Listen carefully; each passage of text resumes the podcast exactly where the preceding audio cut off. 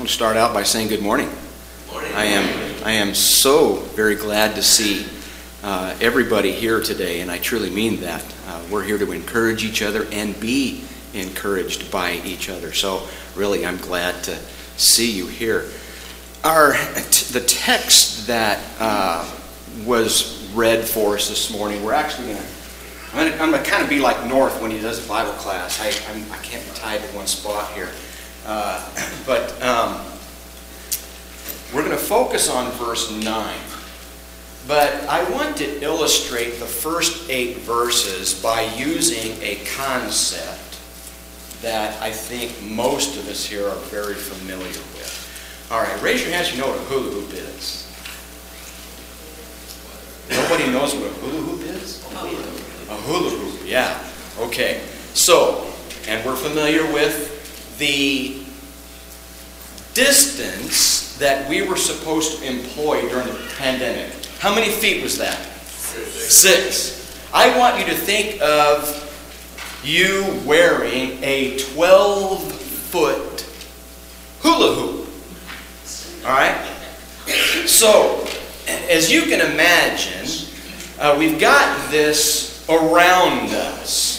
And everything that was mentioned there in Romans, those first few verses, I am supposed to present my body a living and holy sacrifice. Who am I presenting that to?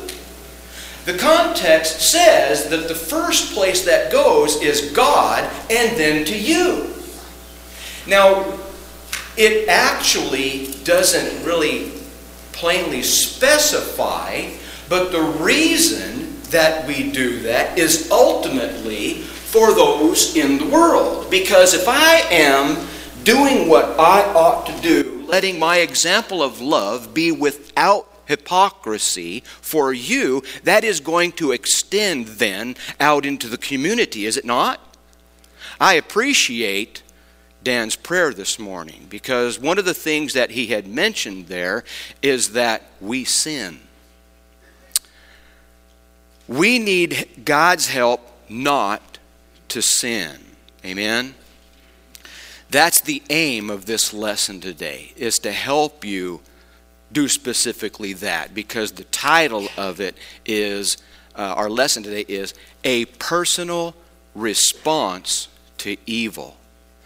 Verse 9 it says let love be without hypocrisy. That's the motivating thing. That's what motivated Christ to go to the cross for us. That, that's what motivated the disciples to continue their ministries and write the things that we have. Uh, it's what really should motivate us to be the kind of people we are uh, for each other, for God. The second aspects about verse 9 uh, is what we're going to focus on because it says, abhor evil that word abhor, it means to hate. It means to hate to the point we shudder. We need to hate evil. And there is absolutely not enough hating evil going on today. Too many people like nasty stuff. Too many, too many people like being rude to each other, being hateful to each other, being mean to each other being wrong in their communities. The only way we're going to get around that is to teach people there's a better way. And that leads us to the second aspect of verse 9, where it says to cling to what is good. Cling to what is good the idea of cling there, I, you know, I'm trying to think what's a really good way to, to express or to illustrate this idea of cling. Because one of the words, a couple of the words that come from that word is it means to be glued I, uh, uh, I was a cabinet maker years ago, and there was a method of building drawers. Uh, there was actually a couple of methods. One, we would glue it and just stick them together, you know, put the corners together. Um, and that would last a while. If you want a drawer to stay, to hold its shape, you got to use a dovetail joint. Uh, it, it, it sticks it together like this. But there's another way. I saw this in a video recently and I had to laugh. So these guys are out there, they're putting down, they're pouring a cement foundation for a house, you know, and the guy turns around and uh, the camera just kind of pans down and, and you see, the, where's my phone? You see the corner of his cell phone in that foundation. They didn't catch it in time because he goes to grab it. It ain't moving. It is cemented to that foundation. That's the idea that we need to have when it comes to clinging to what is good. We need to grab hold of it and never let go. Now, I mentioned that point, and I really want to stress that point because humans, we have a tendency, if you tell, if you tell someone don't do something, I guarantee that's going to maintain their focus. There's all kind of things the Bible says, don't do this, don't do that, don't do this, don't do that. And, and that's true. That is true because we ought not do those things. But the fact of the matter is that if we focus on those lists, that's what's ever going to be before our mind. And so we need to cling to what's good. We focus our energies here, it's going to draw us away from here right? And so if we're focused here, just like the Bible tells us, these things are going to flee from us, these temptations.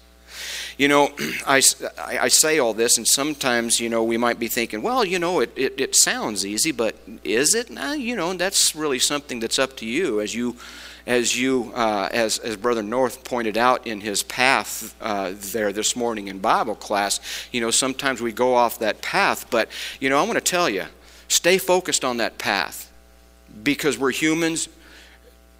If we walk in the light as He Himself is in the light, His blood continually cleanses us every time we get off that path, right?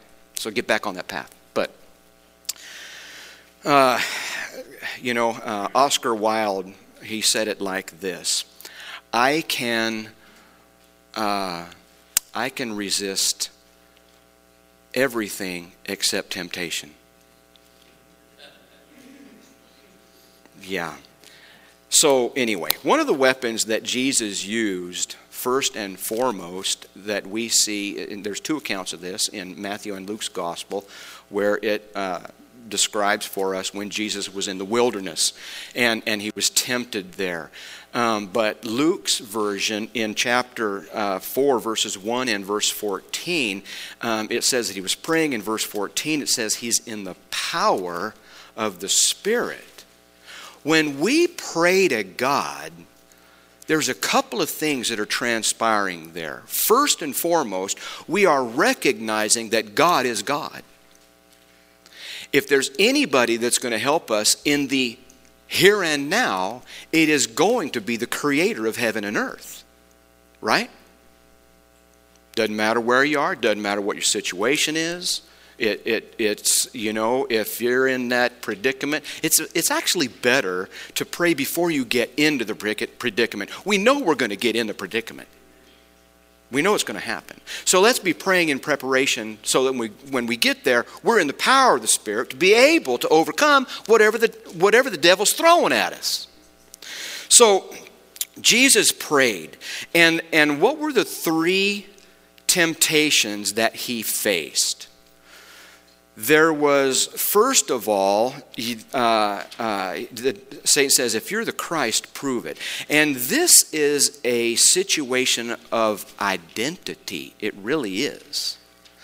Because when the devil points that question to Jesus, he wants to sow a seed of doubt in there.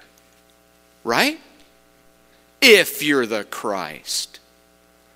So Jesus might be, well, I don't know, maybe, maybe I'm. Jesus didn't have any doubt as to who he was. But the point is, that's one of the things that happens when we're tempted. You know that? Oh, you ain't much of a Christian. I mean, really. Look at what you're doing right now before the creator of heaven and earth. You are violating his will. You aren't much of a Christian. You might as well give up. That's what he does.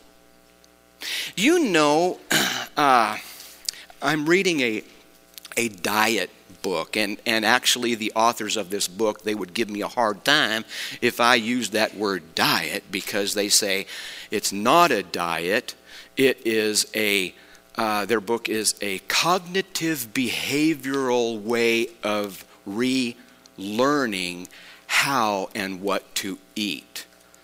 And so I'm learning that I got to stay away from Valentine's candy. Whew. My wife bought me a box. I didn't know. I didn't know Ferrero Rocher made those gift boxes. That was just flat delicious. So anyway, I have set back my insulin normality numbers three weeks. That's all right. I'm back on that path uh, because I know what my goals are. And we know that we are children of God, and we have to tell ourselves that frequently. I am a child of God, and I am going to follow a right path, a right way, a right course.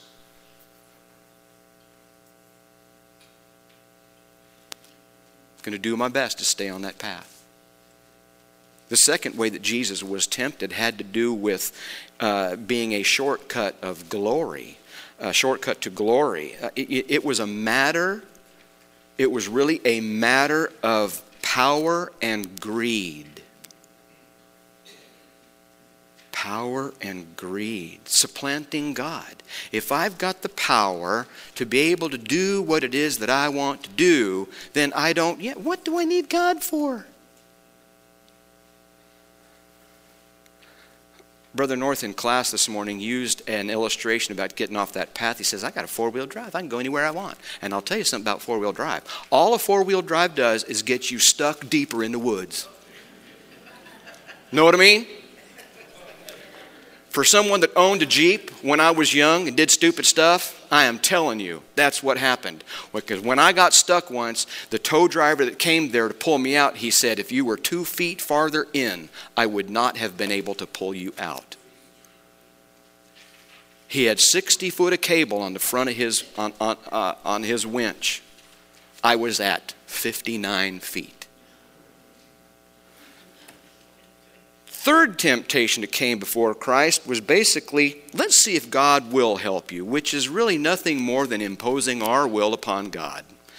Kind of like that first one, but there's some little differences there. So I want to share with you at this point some common temptations that we deal with. This is this is a short list. And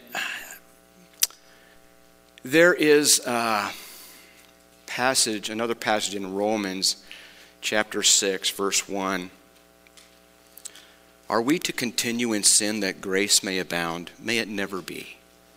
No, we're not supposed to do that. But I think one of the reasons Paul shared that for that audience at that particular point was that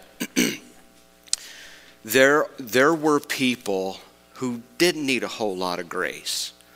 Uh, I was in the military with a good man. He was a good man, he was a kind man.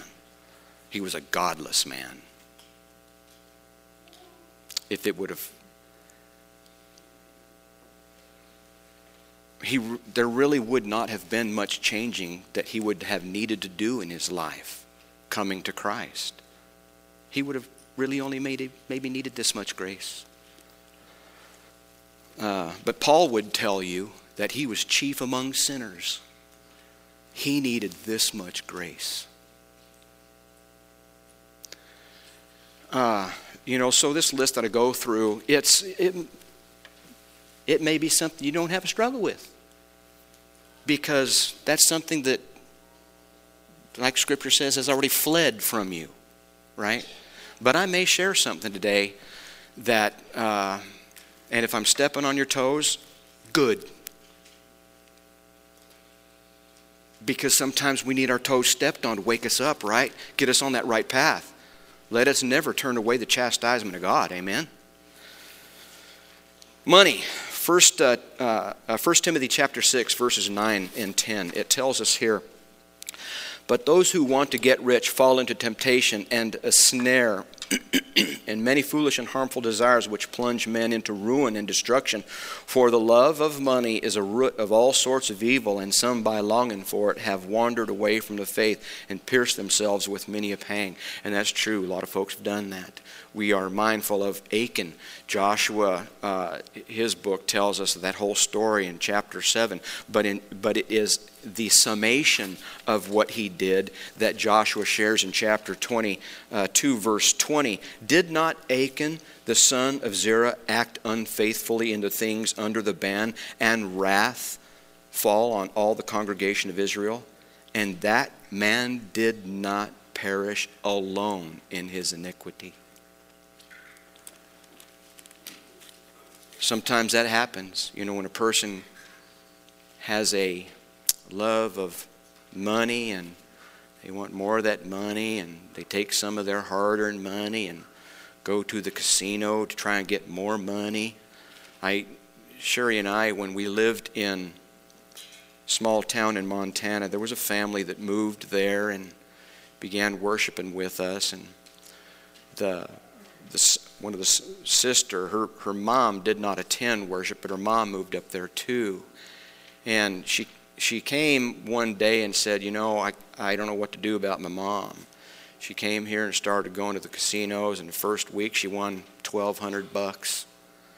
And so that kind of, what that does in our brain, there's a chemical that's released, endorphins.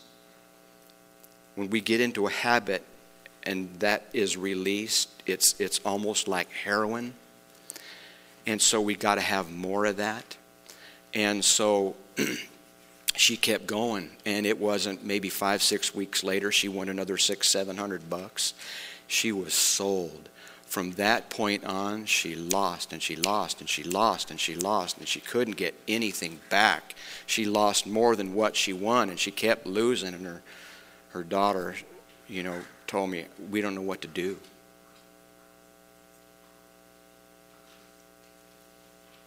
Uh, that's, that's kind of what happens. Here's another one altered reality. Parents, you, and I, I'm not even going to stick this just to the parents, but it's just something we all need to be aware of. There is. Uh, there is a phenomena that is going across the globe, has been for years since the invention of this thing. It is an altered reality. Uh, Ephesians 5 18, it, it tells us there that drunkenness, that inebriation is it's not a good thing. It, it says that it leads it leads into wild living. One version says, uh, but that is not the only kind of inebriation that takes place. We know that drunkenness is a, it creates an altered reality. Well, if if if you've ever been drunk, and I'll tell you, I came out of a life that was not Christian. I know what it's like to be stupid drunk. Thank God that's behind me. Uh, but when people pick up these phones and they start doing these games and things on there, they, they, they get stuck on there. And I learned this, I'm, I'm going to confess. My relaxation addiction when I come home from work, I'll sit down to the computer for about a half an hour. Uh, actually, it won't let me go much longer than that, thank goodness. I play Candy Crush. All right, I admit it. I have just diminished my whatever view I had in your mind. Uh, anyway, uh, but I, I, learned something about that. You know that they designed that game to fire off those endorphins, just like other things? So I come back, and I come back, and I come back, and every time I clear that screen, whether I realize it or not, there's been a victory. That victory registers in my mind as uh, that, that chemical endorphin going through my body. And so it will have me coming back.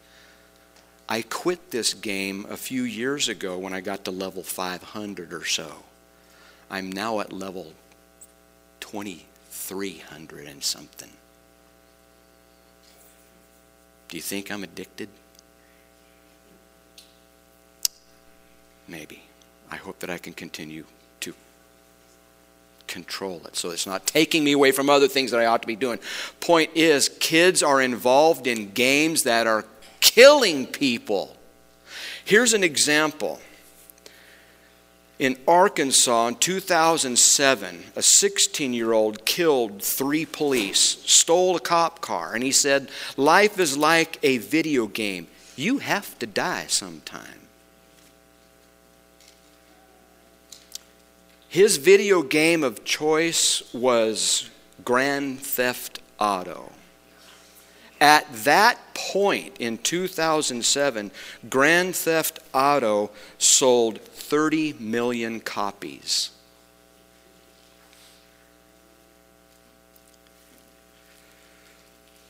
Here's another sin ego. Uh, you know, in, in uh, Acts chapter 5, Ananias and Sapphira uh, they, they were full of themselves, and you know, they saw something good uh, going on, and they wanted to be a part of that, but they only wanted to be a part of that in a small way. You know, so they, they sold some stuff, and they gave some stuff to the church, and, and, and, and when questioned about it, yeah, this is what we sold it for. Uh uh Holy Spirit knew different they lied to the Holy Spirit and they died by that same Spirit. Our, we should never allow our ego write checks we simply cannot cash.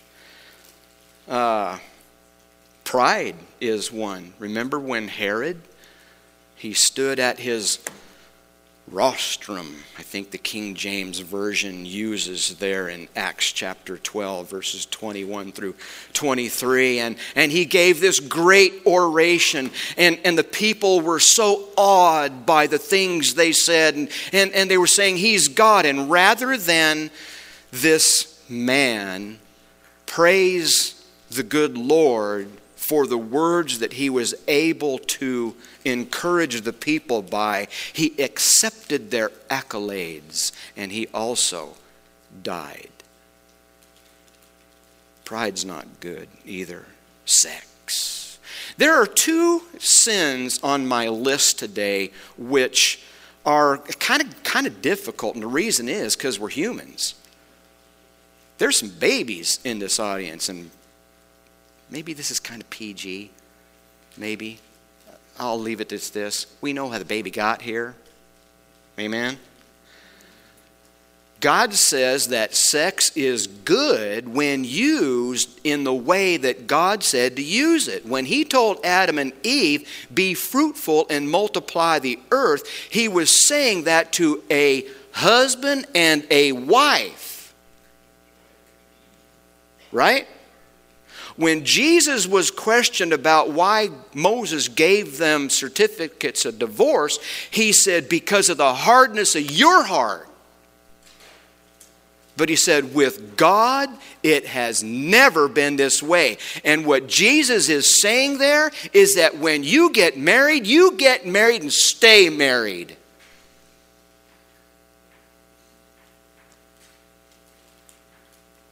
And don't have sex outside of marriage.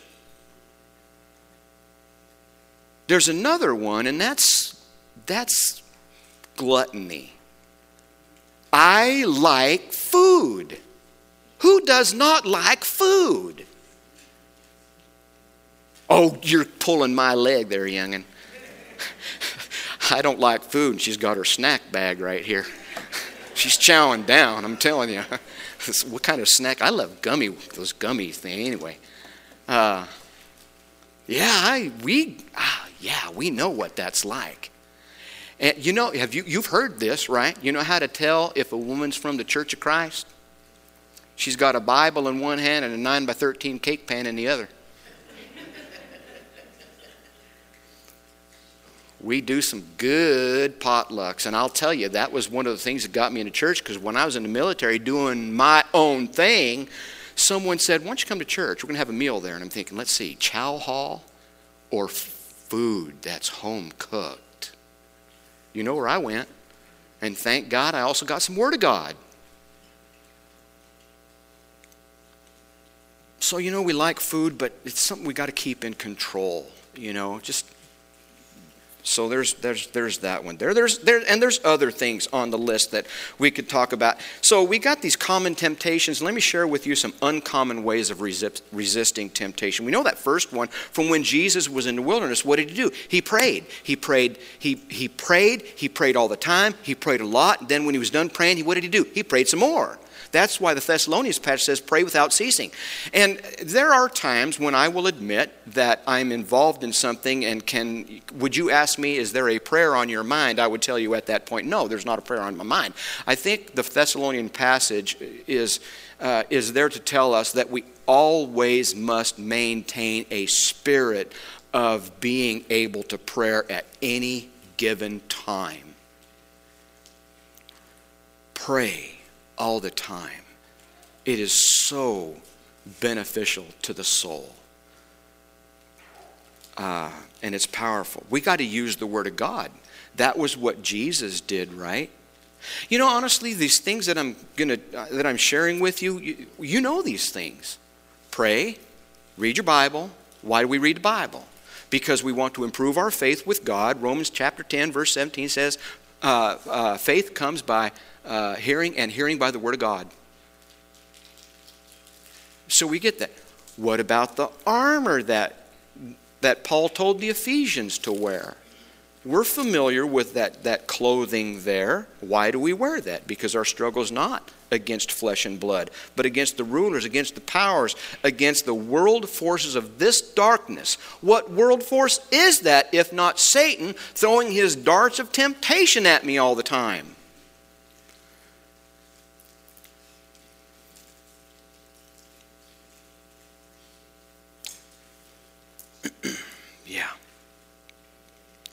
You know, the Second Corinthians chapter 10, let me read this one too, and then uh, because this has to do with the weapons that God would have us use. We have that armor, we have that clothing that we ought to wear, and, and, and it's only right to do that. But in 2 Corinthians chapter 10, verses 3 through 5, it says here, For though we walk in the flesh, we do not war according to the flesh.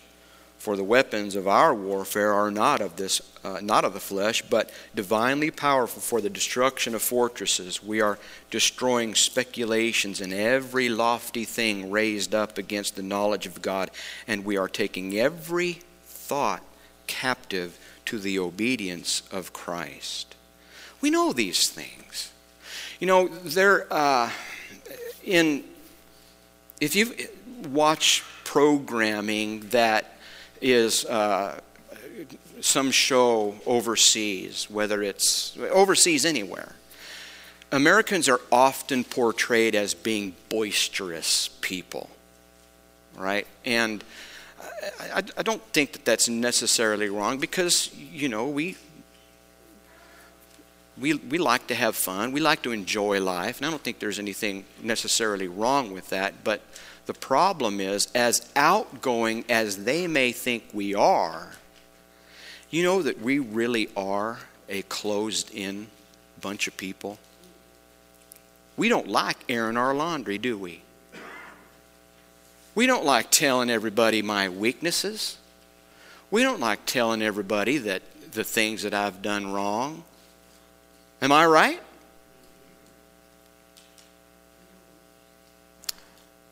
Folks, that's not a good thing. That's a bad thing. That's a horrible thing. That is a thing that slaps James right in the face. Because what did James tell us?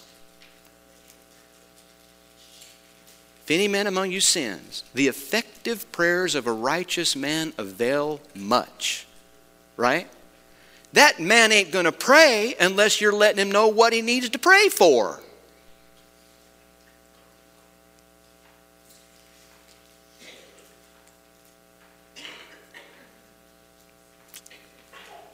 Yeah. Very important that we try to get out of ourselves and, and use some more of these weapons that are available to us. And one of those weapons is the prayer that someone else might offer, offer for me. And, and here's one reason why. I, I told you a little bit about my background. Uh, I am an alcoholic. I, I am a 37 year uh, sober individual. Do you think I might be able to offer some insight to an individual that's struggling with alcohol abuse? So if he or she comes up and says, You know, I've got this situation, I might be able to offer a prayer that they may not have considered that would be very encouraging to them. That's why it's important for us to just get out of ourselves sometimes. You know, if I'm got my I love my mother-in-law. She's got some of these uh, down-home sayings, and you know, she says, "Go butt a stump." You know, and it's kind of like it, you're hitting your head, and you know, it's not doing anything. And and but we like we we do that when we've got this struggle that we're faced with and we don't want to seek the kind of help that God has for us. And so I just continue butting my head against a stump. All it's going to do is cause me more headaches. And the issue is still going to be there. Has anybody ever heard the name Portia Nelson? Portia Nelson uh, she was a, an actress, a singer, a dancer, a songwriter, uh, and she was also an author. To close today, I'm going to read her entire five chapter book. Okay? It goes like this. I think we'll all be able to relate. Chapter 1 I walk down the street, there is a deep hole in the sidewalk. I fall in. I am lost. I am helpless. It isn't my fault. It takes forever to find a way out. Chapter 2. I walk down the same street. There's a deep hole in the sidewalk. I pretend I don't see it. I fall in again. I can't believe I'm in the same place, but it isn't my fault. It still takes a long time to get out. Chapter 3. I walk down the same street, there's a deep hole in the sidewalk. I see it is there. I still fall in. It's a habit. My eyes are open. I know where I am. It is my fault. I get out immediately. Chapter 4. I walk down the same street. There's a deep hole in the sidewalk. I walk around it. There's still one more chapter, though. She writes, I walked down another street.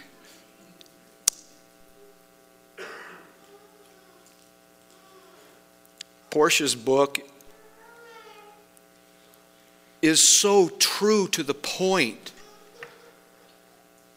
We all personally face evil. It's important for us to be able to fight that evil God's way. Cling to what is good.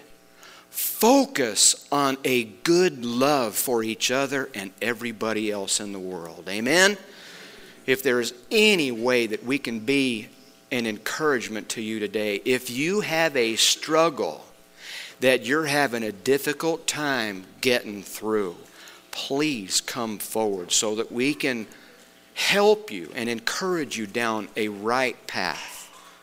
If you don't know who Jesus is, but you've heard about a salvation that He alone offers, Brother North is right. Jesus says, I am the way, I am the truth, I am the life. No one comes to the Father but by me. If you want to go to God, you've got to go through Jesus. We can tell you how to do that too. So if there's any way at all that we can help you in your walk with Christ, please come forward while we stand and sing.